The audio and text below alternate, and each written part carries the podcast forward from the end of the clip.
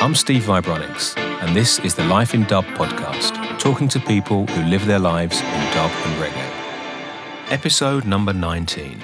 Welcome to the 19th Life in Dub podcast. I hope you're all okay out there. Thanks for taking the time to listen to the show. Don't forget to tell your friends about the podcast. All the previous episodes are free online for you all to enjoy because Life in Dub is all about sharing these amazing life stories. All the info you need is at lifeindub.com. If you want to get in touch, just email me, vibronix at gmail.com, or through the usual social media channels. I do my best to get back to everyone who gets in touch. It's always interesting hearing your comments and suggestions, so just drop us a line. This week, I want to talk a bit about King Tubby's. You see, I recently finished the biography published by the Natty Dread magazine team over there in France. I do think it's a good book, it's an interesting read, and deals well with the difficulties of getting real information about a man long since passed away, who's always been shrouded in mystery anyway. But to read about him again, not that we need reminding of what an impact he's had on all of us reggae and dub fans, it just made me think what an influence he's had on my life and what an amazing story it is that he and a handful of other key people changed the musical world forever. Even today in the studio, every day, I'm using the classic high pass filter, spring reverb, and delay combination that he cooked up back in Jamaica so many years ago. It's a tragedy his life ended so soon, and after reading the book, I can't help wondering what he'd make of the sheer number of studio engineers like me that still worship at his temple and keep his techniques alive well into the 21st century. It's a legacy like no other, so respect to Osborne Ruddock, the true king. This week, my guest is Paul from Nucleus Roots in Manchester. Nucleus are one of the great collectives and production houses that started out in the 1990s. Paul talks about his love of live music and how punk has been a big influence on him, as well as the whole story of my personal favourite Nucleus Roots release, the infamous Brown album, that's packed full of so many great tunes. So, enough of me, let's get on with the interview. So, Paul, Nucleus Roots, welcome to the Life in Dub podcast. Oh, thank you, Steve. It's a pleasure, and thanks for inviting me on the show. All the way up there in Manchester? Yeah, all the way up in, well, over the side to you, really, isn't it? Yeah, up in Manchester. All the good stuff happens north of London. Yeah, yeah, yeah. but listen, what I'm doing with the podcast is the first thing I'm doing with all the guests is asking them all the same question, which is it's sort of just about a special track, something that really influenced you or changed things for you, or an example of kind of something that really kind of switched things up for you. So I was wondering if you kind of want to talk about yeah. a track like that. Well, I mean, for me, the first you know, music I listened to, the first thing that turned me on to music that really like was uh, Nevermind the Bollocks by the Sex Pistols, fortunately. Nice. You know, it was brilliant. When I heard that when I was a kid, it was that was it. I was awake. It's what it takes those, it takes something, I've discussed with you before, you know, it's uh, music is just in the background and life is full of music, but then a, a, particular sort of music comes along that just wakes you up and then all of a sudden you're like, you know, you, you're into music, you know what I mean? It's like, for me, it was never mind the Bollocks. I heard it, you know, when I was when I was a well, I was about eight or nine years old, actually. So it goes back a long way into the seventies and that. I think my dad got. Well, that's, it, it was all happening then as well, wasn't it? It was a proper revolution then. It was like it really kicked things up and changed things. Yeah, the punk movement. Yeah, well, for, for me, it was like I say, it was an awakening. Wow, this is music. You know, wow, this is brilliant. You know, this is like for me, it was just wow. It was, it was amazing, amazing sounding. It still is an amazing sounding album now, and I still put it on now. If I need, you know, kickstart my day, never mind the yeah, bollocks no. I'm a, off. I'm a punk's a punk was a big influence on me as well, for sure. So you you were brought up in Manchester then? Uh, uh, yeah, I mean, I was brought up all over Manchester. Really. I, I grew up in childcare, so well, that must have been quite a ride then. Yeah, I mean, you know, it, it, wasn't brilliant at first, but then I landed into a children's home in Withington, which is a, a little, village in uh, Manchester, like people know it, and it's uh, it was a place called Lockhart House. Stayed there for about five five years, and I, I say they got released, but you know, uh, went back to my, my parents and that. So yeah, I've just you know um, been then I moved over to Fallowfield, which is another part of uh, Manchester, and then, and that's where the journey started. Got myself a guitar eventually. Obviously, people know you as like a musician primarily. So, so was the guitar like the first thing for you then? Yeah, I mean, no, actually, I mean, I played drums at first. I used to have a drum kit, but it's just a bit unsociable when you're living on a council estate and the, the neighbours like, what the... I remember my dad coming in like, you know, what the you know, fucking hell's going on here? I can hear you down bloody down down Lloyd Street, which is a big street. You know, I can hear you down the shops. You know what I mean? So I had to have a change of plan there. So I thought, oh, take up the guitar. It took a while to get one because you know we're a poor family. You know what I mean? Struggling and that. And this is like we're talking like 1982 here, so there wasn't a lot of money around. So it was like it took a while for me to actually acquire a guitar for myself to get learning, you know. So yeah, just you know, guitar was a bit bit more of a a, um, a sociable instrument you could turn up and turn down. but it was like mainly punk bands that we were, we were getting into, you know, obviously because of the punk influ- influence, you know. So. Because obviously Manchester's like one of those big music cities, and I had this discussion with Strider talking about Bristol, because where I come from, this tiny town where nothing ever happened, and I'd look to places like Bristol and Manchester and be like, wow, it's going on there. So what, what, what was going on in Manchester when you were young? I mean, in the early '80s, because there was a vibrant music scene, I guess. Well, I mean, when I was, I mean, I was still at school. I used to go to places like the Ritz because I used to have like Monday night punk night and stuff, you know, alternative night. So we used to go down there on a Monday and it was like 50p in, 50p for a beer. So that was that was you know all day long for that, you know. So then it was like Rockwell. There's loads of clubs in Manchester in the day actually. And it's a shame now because it's a little bit of a homogenised scene. You know, it's more not to do with the punters so much now. You know, and all the clubs have gone anyway. You know, unfortunately. And uh, you know, unfortunately, because of uh, what's been going on lately, more clubs are going. So you know, yeah, for real. And what was it? What, was there a sense of it being like a music place though? Because you know, it's got such a history of music.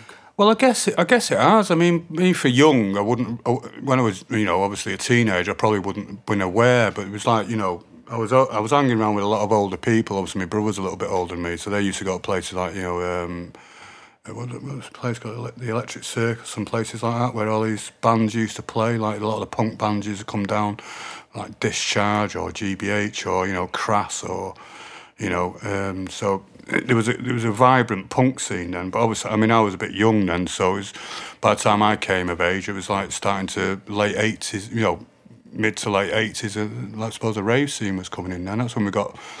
I met up with Jono and we got Community Charge together. So we were kind of a, we weren't part of that hacienda scene, you know, that rave scene so much. We were doing like punky reggae music and touring around Germany, you know. And what, and what about reggae? When, when, did like reggae music kind of enter your life? How, how did that? Well, happen? I mean, I've got I've got to thank my dad for that really, because I mean, my dad had a really massive record collection. It was just you know, I give thanks to him for like getting me into audio really and having uh, uh, you know uh, uh, the importance of having a good hi-fi to listen to your music on, you know because you know even in them days he'd have like you know Marantz or whatever you know like proper nice systems you know but yeah, I don't know, mate. All separate. All separate, Steve. Yeah, and a little gold, got gold style that Marantz used to be in. It was like a bright brush metal. It actually looked gorgeous, you know. In terms, I've still got one now, actually. Not a Marantz, but uh, it's a silver, silver brushed separate. Nice. yeah, well, you got to have a quality if you're playing music, you know what I mean. But as for that, yeah, I mean, reggae music. It was my dad, because he knew, you know, I, was, I liked music and everything. And I mean, everybody did Bob Marley by that. You know, everybody gets turned on to Bob Marley, you know, who, who doesn't? But he's seen he was like kind of into that music, you know, a bit of reggae music. And he, he turned me on to the uh, frontline albums, as it were, you know, by Virgin had brought them out. And I think it was John Lydon, I think, who'd been, um, who who'd acquired, you know, gone over to Jamaica and acquired the bands. I think, um, you, you know, Virgin were looking at this emerging reggae market and he was saying like you know well I'll go and get the band so like you know my my dad had these albums. I don't even remember them, the frontline albums. Yeah, I do. I mean, a few people have mentioned them because they, they definitely broke down the door of like rock and punk and kind of like listeners and kind of presented reggae music to those people. And, cause, and also, they were, they were good priced and they were compilations. Exactly, and in those days, exactly. a cheap compilation was a great kind of way into music. I, I used to buy them when I was a kid. Yeah, I mean, was, they were great albums. I mean, so you got everything on it. You, you Glen Washington, Gladiators, who's my favourite band. You know, the Toots. I mean, uh, you know, Mighty Diamonds would be on there. Twinkle Brothers. So if you wanted to, you know, hear what was going on in Jamaica. Uh, as opposed to like you know the you know Bob Marley because Bob Marley was quite commercial by them times you know mm-hmm. what I mm-hmm. mean you so you're getting a real essence of uh, what you know Jamaican music was about and I you know for me it was hearing it I thought wow you know this is amazing you know I'm playing like playing guitar, and I'm like aspiring to blues and been listening to Jimi Hendrix and all the, the blues artists and stuff like that. I'm thought, right, well, reggae music is pretty similar, isn't it? You know, I mean, I can play, Yeah, I can the play all. guitar style isn't a million miles away from that. It's all coming from the same kind of source, really. Well, it's yeah, and it's it's roots music. I mean, blues was is roots music. It's suffering sufferers music. You know what I mean? It's something you can, you know, you know, immerse yourself in and that. And it's like you know, and I, I started hearing a lot of the guitar solos. I thought, wow, I can transfer this over to this this medium, and it's like you know, wow, you know, it's, you know. It it works exactly the same. All the all the chords. I mean, I mean, reggae music is like you know, in its simplest form, could have just have two chords. You know, it's like mm-hmm. blues music. You know, like twelve bar blues, and they call it a one a one five progression, or you can have a one four five progression, or whatever. You know, so it works out for me. So that's when I started like you know jamming along with reggae music and using the same style of uh, guitar playing the riffs, and it kind of worked out. So. and were, were you aware of any like reggae music going on in Manchester at the time? Um, yeah, I mean, like you know, reggae music and, and Moss Side because we grew up in you know eventually you know Fallowfield is next door to Moss Side, so you know reggae music was kind of the soundtrack of our lives. Really, you know, it was always there in the background because you know we live in a big Jamaican community. You know what I mean? Which is you know grateful for actually because you know it- it's all there. You know, I mean, we used to got the bluesers as well after after the clubs and that. So you know, there's a few. I mean, now it's like you don't really see hear of bluesers anymore and shebeens and that. You know, so we used to go to the. Uh, you know, like when Hulme was open, he used to be on Metlock Court. You know, you just knock on, rap on the door and that. And So what what were they like for people who may be listening who don't you know pe- people who remember them, but also people who've never had a chance to go to one? I mean, what what was a Moss Side blues dance like? very dark, you know. It's just like there'd be no light in there. It'd just be a room. You could have a bar, and they'd be playing, cru- you know, crucial sounds. But I mean, you know, the, the West Indian community really got on with the like the punks and that. So they used to let us in and say, "Oh yeah, these are guys are all right," and we'd come and have a listen, smoke a draw and that, and listen to some tunes and that. But whether whether I knew what I was listening to was another story. But it was just like you know, that for us, you know, was. Uh, like a sound system, I suppose, in a way. But they were like you know blues parties, really, you know. So I'm sure a lot of a lot of the older generation wouldn't will will know them, you know. But you don't see, kind of hear about them anymore, so house parties and stuff like that. Well, you probably still have them, but you know, we used to know where to go after clubs and all that, you know, for after hours and that. Let's go and get a weed. Let's go down to Irene's or whatever. It was one called Irene's actually. and It's the Robin Hood pub on Lloyd Street, if I remember correctly. And, you know, and then you roll out in the daylight and then go home. I mean, it's a, it's a great great way to like tune into reggae to, to hear it at a source like that. Yeah, yeah. I mean, like I said, I probably didn't know what I was listening to. You know what I mean? It was, a, you know, I suppose a da- start of dancehall as well in the eighties and that. So it was, uh, it just the Jamaican vibe. You know, it's really, really nice. So you got to meet a lot of people as well, and then you know, people are still know now. You know, a lot of the older generation, Jamaican community that's still, you know, see me today and say, "Oh, how you doing, Lush?" and all that. You know. And in terms of your own sort of musical progress, you said you you met Jono, the legendary Dub Dada, and then you formed you formed this band. You formed Community Charge. So what what, what was that band? What what was going on with that? Because they, they did quite well, didn't didn't you? Yeah, we did. We did all right. There's still a lot of people inquiring about them today for some strange reason. I don't know, but yeah, I mean, I met Jono, the legendary Jono. it's good the way you said The it. one and only. The one and only Dub Dada. Yeah, yeah. We, we I mean, we had a band. There was I had a bass bass player I was jamming with called Sloan. He was a Scottish fella, pretty tasty bass player. But you know, he um, he liked his bit of reggae. But he was like into the you know, Rage Against the Machine kind of style as well. Like, you know, so he's, you know, and I was chopping away. I had my mate Tommy Turney on guitar, and we met Quasi. It's, actually, it was a rehearsal night, and he came down with a, a guy called Quasi, Quasi Ashanti.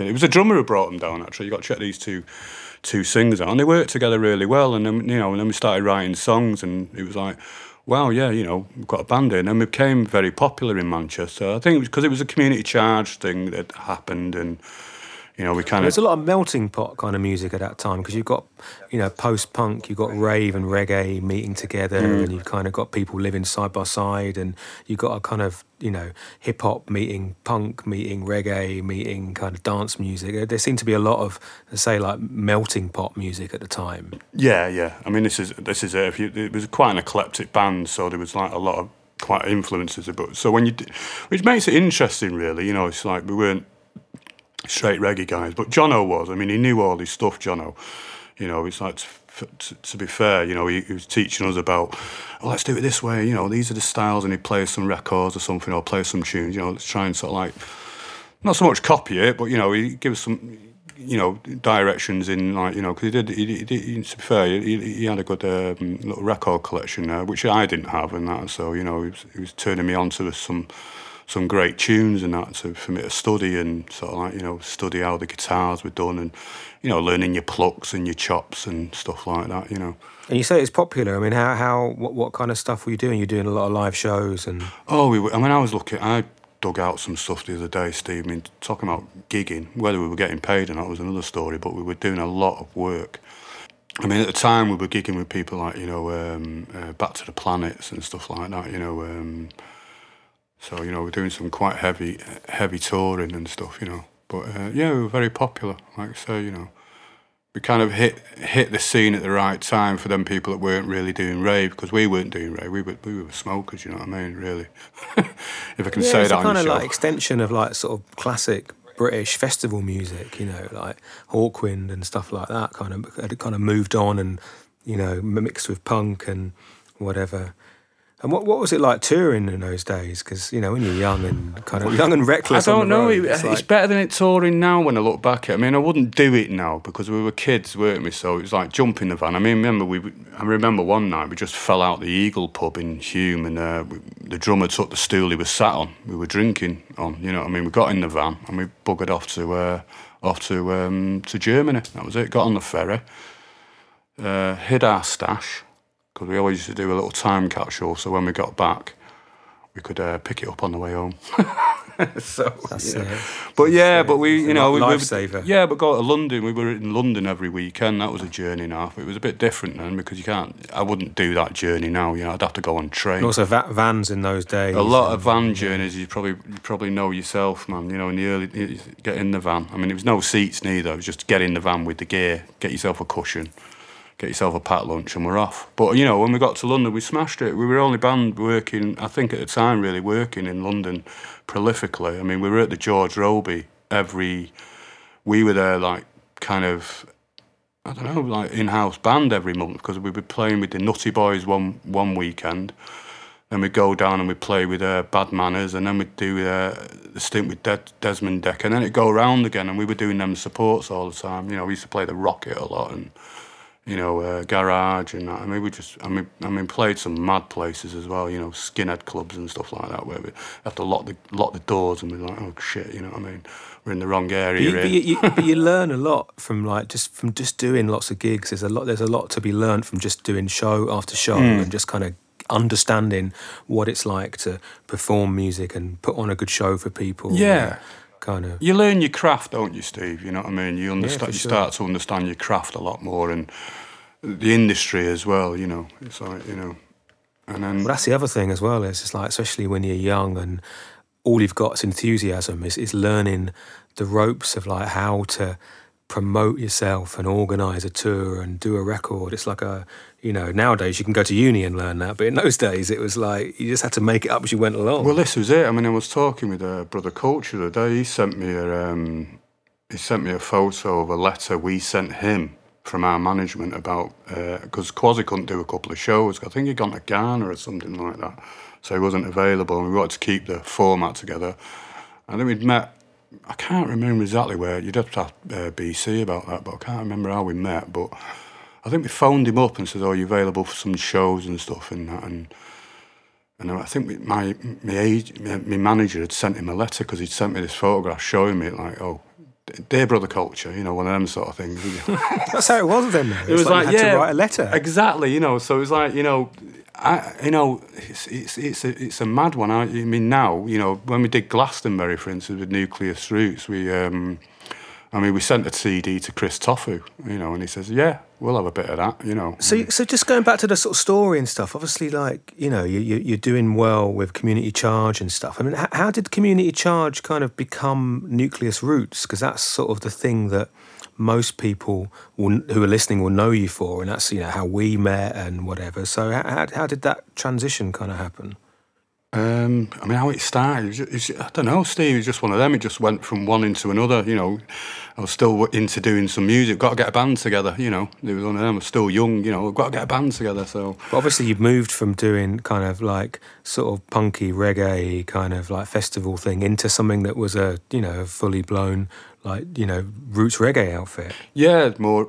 It was. A, it became a bit more roots. I think it was just like homing in the skills a bit more and getting it sound a little bit more more authentic, if if not UK roots style. You know what I mean? But um, I moved on to the bass at the time, and we got the studio. I got the studio together as well with a with a, a, a gentleman called Charlie Poulet, and he got me into doing.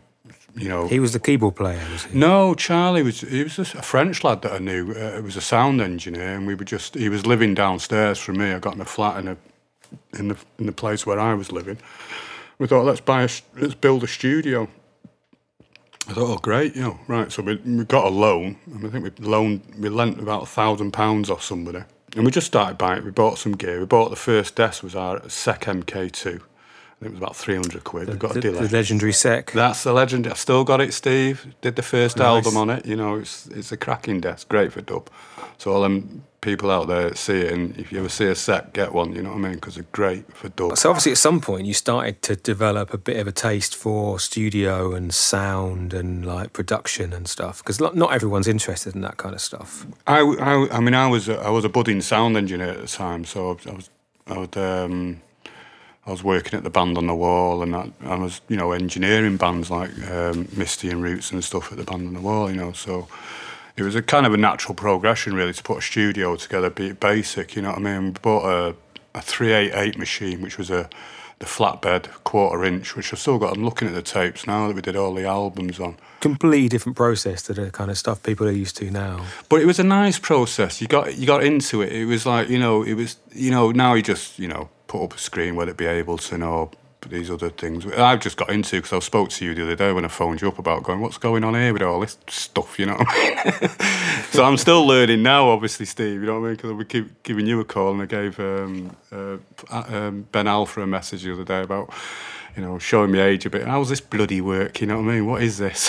you know, sort of thing. A, a previous guest on the podcast. Well, hello, Ben. So you started to build this studio up and kind of like, and, and you switched into Nucleus Roots, and then I guess started to produce all that music that we know of as Nucleus Roots. Yeah, I mean, again, you know, I, I bumped into Jono again, like you do, and then, uh, and then um, he, he, we got back working together again. But we kind of, I was running it as a live band for for, for a while, but you know, then it was, you know, with like a live drummer. yeah, it was a Richie Sleeve. Unfortunately, he's passed away now, so God bless him. You know what I mean? He, he was the, the drummer from Community Charge, and he was a, he was an amazing drummer, even though we didn't think he was a drummer, but because he was because he was actually a percussion player, amazing Latin percussion player, you know. But he was he was great on the drums as well. So you know, having all that. But after a while, it's like getting gigs with a big ten piece band is like you know. And we'd like, you know, we'd seen Iration Steppas at the time, you know, when he was with Rootical and that, doing the live stuff with the, the live digital stuff that Mark used to do. Kind of got that idea. I thought, we'll do this, won't we? You know, I'll go on bass, Jono on the mix, um, Peter on keyboards, you know. And we started just writing writing songs. And we we'd got involved as well with uh, 12 Tribes of Israel. Jono was, I, I think, a member at the time.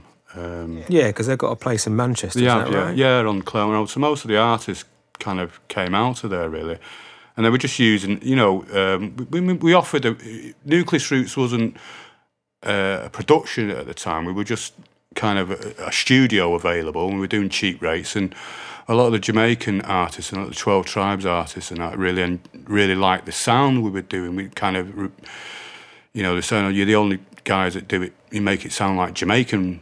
music, you know what I mean? You really honed it down, you know, sort of thing, you know, especially Peter. Peter's a really great keyboard player. He, he was working with a lot of the uh, Jamaican musicians in Manchester, um, T Dynamics. And I used to see Peter on, on the road all the time when when I was in community charge. We were like the two babies out of Simpsons, you know, when they look at each other, "Uh, who are you? sort of thing. But you know, we got him. I mean, so when he, you know, we teamed up with Peter and got his keyboard flowing and that shuffle started going, and his, and his synthesizer, you know, his uh, knowledge of synthesis is is absolutely amazing. He can make any sound you want, you know. No, because those those um, those productions, the early ones that I heard, that they sounded really modern and fresh and digital, but they definitely had this like live music thing going on as well. Right, yeah, well, I, mean, I think that's why we, we coined it digital vibrations from old school inspirations. You know, we, we kind of wanted it to. And I was really into programming drums, and I still am actually. I, always think, you know, drum machines, you can they can go both ways. You can make them sound yes. like drummers as well, or you can have it digital.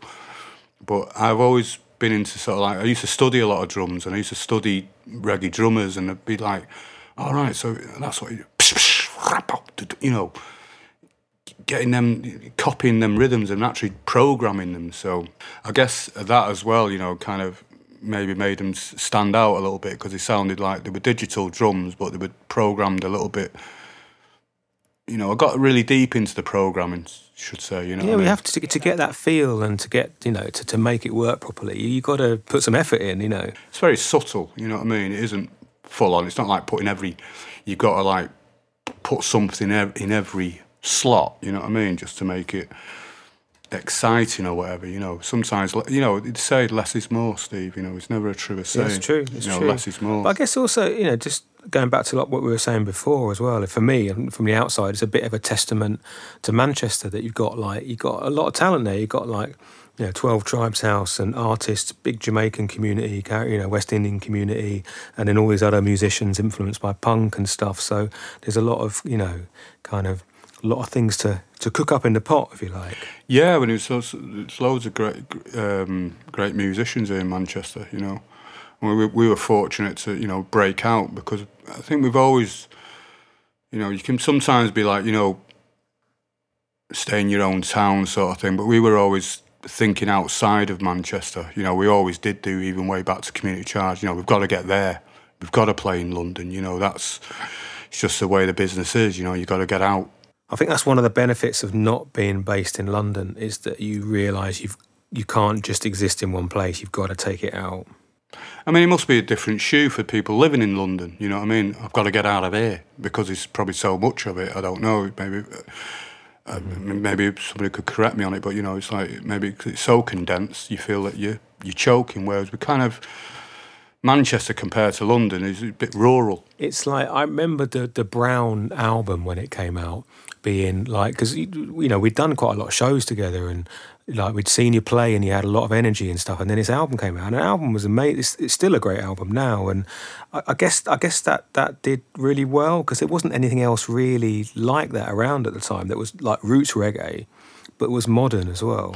Well I'm glad I'm thanks for saying that Steve because I mean I look back at it now and I, I'm you know I'm not as prolific as I used to be, but at least I've left my mark. You know, it's like we did. In you know, I meet people all the time in Europe, and they're like, "Wow, you know, you know, like the LBFs and stuff like that." So, you know, it was that album. I heard that album, you know, because it was sold quite well in, in the continents because that's where we got our distribution from from Too Good. You know, we we went over to uh, France. I mean, I remember the day you know, we got the phone call from Jerome. You know Jerome, don't you, Love? Yeah, of course, yeah. And he gives a call and he says, "Oh, I've got a gig there for you. I love you," because uh, I think we sent him a tape or something. No, it was a uh, Stickstand who passed him a tape on.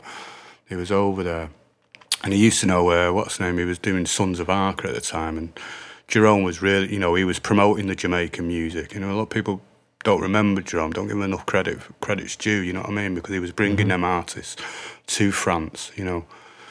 And, and we'd sent him this tape, and we got this phone call, and it was like, "Oh right, you know," and we were there, like, you know, right, yeah, we want to bring you to France. And we're like, really? Yeah, come out to Paris. Like, well, what, how much money you got? And he's like, 150 quid. I said, oh, well, uh, hang on a minute. And we put, we covered the phone, put the phone down, and we all did the old silent half minute. And we got back because we knew we were going. So Jerome gave us our, our first uh, leg up in France. And from there, it's where it started. I like I say, I remember we, we went there in a Ford Orion. We drove there. We loaded up the, the car, and it was like it was scraping off the floor with all the equipment because we took all the equipment in them days, Steve. And we drive to Paris, and we did this gig. And it, was, it wasn't a really good gig. I mean, we thought, you know, we played to about three people or something, you know. And it was, uh, but we know we, we touched down, and they really enjoyed it. And Jerome really took us under his wing, and you know, did the best for us and that. And then we got the, you know, the distribution deal. And I, have got to remember putting to place as well Alex Holland, big big up to him as well because he was managers at the time. He got us a he got us a publishing deal with um, with our friend there, you know, um, um, Westboro, you know, Caroline. Of course, yeah. Of course, lovely Caroline. So she gave us a bit of dough, and we made that album, and that was it. It went on from there, you know, sort of thing. But And it did it did do well, didn't it? I mean, people you, you must have sold a lot of copies and got a lot of good feedback about it. I'm guessing. Yeah, well, I mean, it just went like hotcakes. I remember the days. I mean, we were in like Fnac, you know, playing in front of old people, like with their shopping, Steve. You know, like the album release because over there, everybody buys buys the stuff from Fnac, don't they? You know, and we remember like you know, and then we got we finished our little gigs, and then you know, magazine would turn up to interview us, and it was well very exciting. You know what I mean? Like, Because also at that time, you, you you were like doing a lot of sort of starting to do bigger shows in the UK. I mean, you talked about Glastonbury, and Yeah. you'd, you'd really like tapped into the kind of festival thing, and it's like. You know, there was the Nucleus Roots was a you know was a real force to be reckoned with at the time, and I, I remember the energy that you guys put into it as well. It's like you seem really like you know proper committed. Yeah, when we were on the roll, then I mean, again, I'm going to big up Chris Tofu for this because we sent him a, um, I think we sent him a CD. I think we, in the early days we had we bought this bloody uh, CD stamping thing where you could put a sticker on a CD. Remember them? That was like the late, that was high tech then. We had some crappy software that we'd sort of like, you know, I think it was some sort of paint shop or something. We made some, I know, I think you got some software with it. And anyway, we made up some cover of Nucleus Roots and we sent it to Chris Tofu and he really liked it. And I think he had a stage at the time, Firestarter. and we went down there and uh, we were sat in the back and uh, nobody was talking to us because nobody knew us. It was just these guys from Moss Side turned up, you know what I mean?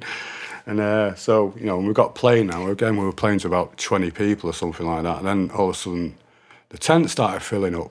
You know, people were going, what the fuck, you know, what's this? You know, I've not heard this before, you know. Then we had it rammed. Chris was had a nice smile on his face. And uh, then Greenpeace came up to us and says, oh, look, you, you headline our main stage tonight. You know, like, really? Right. So Wow. we went on the Greenpeace stage, and then we went from like playing to about twenty people in the day to uh, playing to thousands in the evening. By you know, in the evening, you know, it was amazing. Me and John O couldn't believe it, you know. so you know, was, that was it. And then we went, you know, I think Michael Eavis did a painting of us as well. It was auctioned off that year as well. I can't remember what year. I it was two thousand one or two thousand, or something like that. So somewhere there's a, an oil painting of Nucleus Roots that uh, Michael Eavis got got painted painted for it. You know what I mean? But then we played like five years. This is Michael Eavis, obviously the guy that runs Glastonbury. Exactly. Yeah, yeah. He was really impressed because we were in their we were in their booklet about like you know best up up and coming band of this this this festival sort of thing. So you know we're really chuffed with that. And what, what was it like going through all that? Because obviously, when there's a bit of, you know, you'd call it hype now, but back then it was just like, you know, there's a buzz and sort of. What, what, what was it like when it was all happening? Because it must have been sort of, you know, quite exciting stuff, I guess. Well, yeah, we thought we'd, we've landed here, haven't we? We've reached, you know, sort of thing, and it was like you know brilliant, you know. And then we went back five years after that. We ended up playing uh, the the main jazz stage, which I think is now the um, what stage it is now. We ended up playing. It was an afternoon show or something. We were playing in front of an. It was an empty field, Steve. As soon as we got wide up, got going, and then it started happening, you know. And then the BBC started undoing their cameras and everything and started filming us and all. I don't know whether they'd actually filmed us or not, but it was like, you know, they were like, "Wow, this is who are these lot?" You know, we were. I think we were just like the opening act sort of thing, you know. That's it. But now it's like there's such a big scene everywhere. But in those days, it just kind of because because we, you know, Vibronic started at the same kind of time as Yeah. Nucleus, really. Yeah. So you know, we shared a lot of stages. yeah. And, but like just going back to the story and stuff, it's like I mean, obviously on that album and, and subsequent albums as well is like there's this there's these great vocals and it's kind of I think Nucleus is well known for you know like Irie Meditation and these kind of like big tracks and you know that that it, you seem to have a bit of a skill for like working with vocalists and get getting good results. I think as well. I mean, in them days, I wrote for the artist. So it, it, these days, it's a lot of time people, you know, they're writing a song. I've got a great vibe here, you know what I mean, but I need a vocal, and it, it's it makes it, it gives it the other fifty percent. You know what I mean? In some cases, it, gives it the eighty percent because sometimes the track might be just quite a you know ordinary track on its own, but once you get a great vocal on it, you know, it really turns it around, doesn't it? You know, but you know, going back to say Irie meditation, I always and a lot of the artists used to just sit down. We'd start it from the guitar. Right, what have you got? You know, remember throw a few chords together. You know, get it, decide on a kind of beat whether it's going to be a steppers, one drop. You know, uh, is it a two four? You know, four four. You know, like we say with Don Hartley.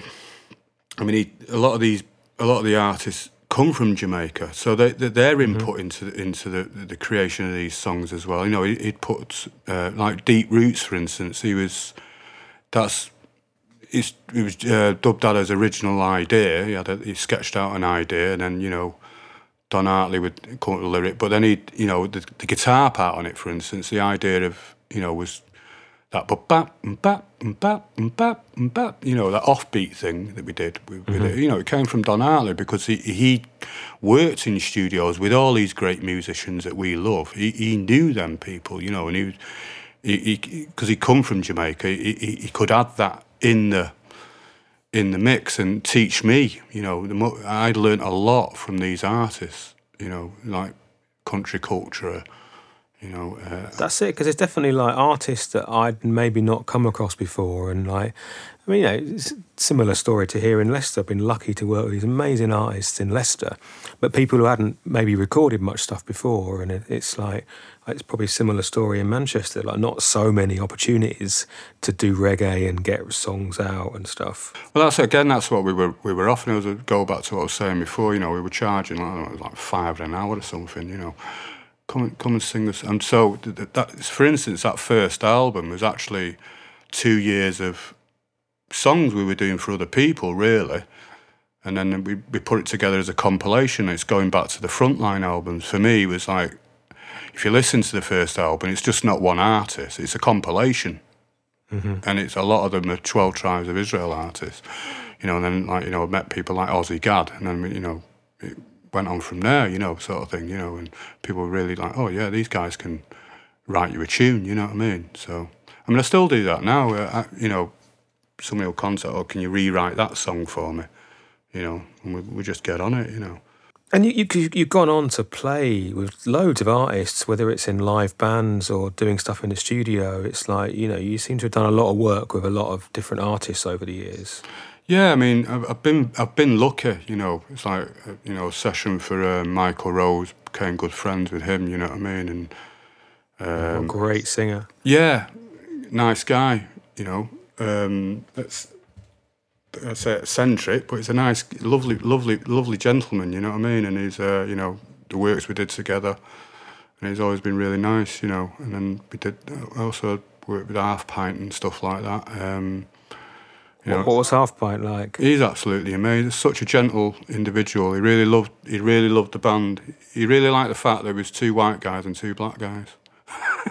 so because it was me and Peter, and had um, had T Gad on bass and Delroy Walker, you know. But he was a really nice guy. Really, really lovely, lovely gentleman. Couldn't ask, you know. Great songs as well. You know, things that I didn't, I didn't realise when I was learning the music for it, it was like, oh, it's a bit of an ordinary song. And it's only till you get up on stage in front of like, you know, 20,000 uh, Jamaican people in like uh, Birmingham, you know, that you realise that these songs, how powerful these songs are. I can't remember a lot of them. Like, you know, Beyond Greetings, for instance, you know, there's a lot of these gems that he had that you would think, you know, like lovers' songs and stuff like that, you know. And that's the other side to the other side to reggae music as well, you know, the lovers' side of it you know, because I don't, I do, you know, sessions for for people, and I love that as well. You know, outside That's the, the roots. And, and playing playing those songs, it's like this. You know, did the stuff with Michael Prophet um, for years, and it's like to to be able to play some like classic rhythms with a like a foundation artist. It's kind of you just learn a lot, and you know, it's just really really good for you.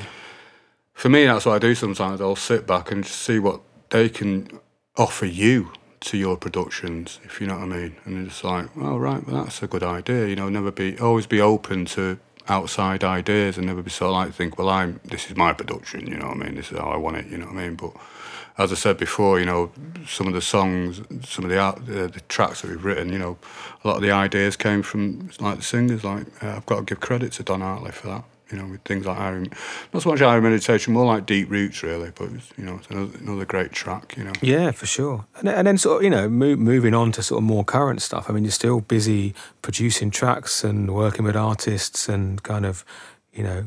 Yeah, I, I kind of got into. Um, because it's funny, like going back to what you were saying about, like you know, selling the, the first album. Don't forget, I mean, vinyl wasn't very popular then. You know, it's like CD was king. You know, so you could get shifting. But now, it's all Back about. in those days, it was kind of cool to have a CD because they were sort of, I guess they were like more expensive to make than records. Exactly. and There was a bit more of a process involved, and it was like, wow, a CD. This is like proper. well, it was like the technology of the time when it it's like. But then it was like now it's vinyl, isn't it? So got into cutting some sevens and stuff like that. And um, yeah, still, still. I mean, one particular artist I've got to mention as well is Stickertan Safari from Jamaica, who's a really lovely fella that brought out that um, um, Feel It track. You know, a really lovely guy. You know. And I'm, you know, st- still, I'm not as prolific as I used to be, Steve. I mean, I think that I think it's changed a little bit now. I don't think there's much in the zeitgeist. I think we're, you know, we we've influenced, but I don't think where the Nucleus Roots is part of the zeitgeist anymore. You know, it's it's changed Well, a little also bit. ta tastes kind of change a bit as well, and there's, there's definitely been a move away from more musical kind of sort of approaches into more sort of like a mo- more of a move towards like dance music, and like when dubstep came along, it kind of changed things up as well, and Yeah. introduced a whole new influence and all the rest of it. Yeah. You've got. To, I mean, if I'm writing stuff, Steve, I want to write stuff. I mean, I get I get sent stuff sometimes, and sometimes I be you know I have to go back to them and say, look, well, I can't hear the bass because you've used a sine wave, and you're like you're at it's lowest register, and I can't hear it on my speakers. You know what I mean? So it's it's only going to work on sound system. So my approach, because I grew up as we go back, you know, to the beginning of the interview, my father was really into you know, a nice hi-fi. So you sit down, you you listen to an album, don't you? You know, you want to be able to take that home as well and just have a listen to it in your living room, and and it's a great piece of music to listen to. You know, like a, like listen to classical music or any album, Floyd or whatever. You know, you know what I mean. You get an album and you like, you want to sit down and listen to it. Because for me, it's about stuff that transfers. So you can play it on the sound if it's mixed well, but it should also be able to play on your headphones, in the car, at home. You know, it shouldn't. You know, for me, it's not. I'm not interested in mixing just for one thing. Like I, I love sound system and I love mixing for sound system, but I always want it to work. You know, and it's a challenge to, to if you're mixing for sound system and mixing for. They're two very different environments. Yeah, I think you, I think you've uh, answered what I was trying to say there. Actually, like I say, you know, having making it audible on all mediums, sort of thing. That's why I've always been a lover of live bass, me, because bass, something I learned about years ago. Because I used to like roll off all the bass, you know, roll off all the upper harmonics, and I'd be dead sub bassy. And then um, when I, we got the first album, mastered, we went to Hilton Grove, and the guy showed me about what bass is about. You know, all these upper harmonics and stuff, and. I, so I've always like kind of championed uh, live bass really because you can do anything you want with it, and those upper harmonics really help when you you want to make a track that can be heard on a, a two-inch speakers, let alone you know tens or fifteens and stuff like that. You know, you want to be able to like just listen to it on a small set of speakers and still enjoy the tune. Well, we've sort of been talking for a bit now. So, um, what what I'm doing at the end of the interview is um, asking people the same question. It's like I've got, I've got this the book of dub, and I'm writing everyone's name in it. So I'm going to write like Paul Nucleus Roots.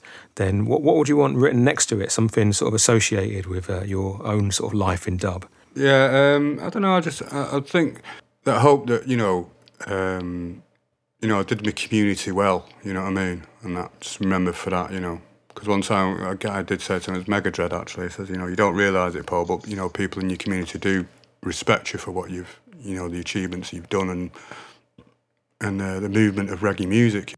Nice, nice. Yeah, I mean that, that's it. I think for people like us uh, from the older generation, there's like definitely more of a link. You know, there's a, a direct link to to you know the West Indian community growing up in England and the UK. Yeah, you know, and you've you've supported that as well, and I hope that you know, that, um, and I've always you know tried to um, treat the artists fair. I mean, should should do because they are the artists at the end of the day. Well, Paul, it's been great having you on the podcast. So thanks for taking the time. Okay, and, I hope I did. Um, hope I did all right. No, 10, 10 out of ten. Thanks again for joining me and Paul for this 19th episode of the Life in Dub podcast. Wherever you get your podcasts, please subscribe to Life in Dub to keep up to date with each new episode. And if you enjoyed a podcast, don't forget to pass it on to family and friends and help spread the word. All the info you need about the show is on the website lifeindub.com. And I'll see you all again in two weeks for the next Life in Dub podcast.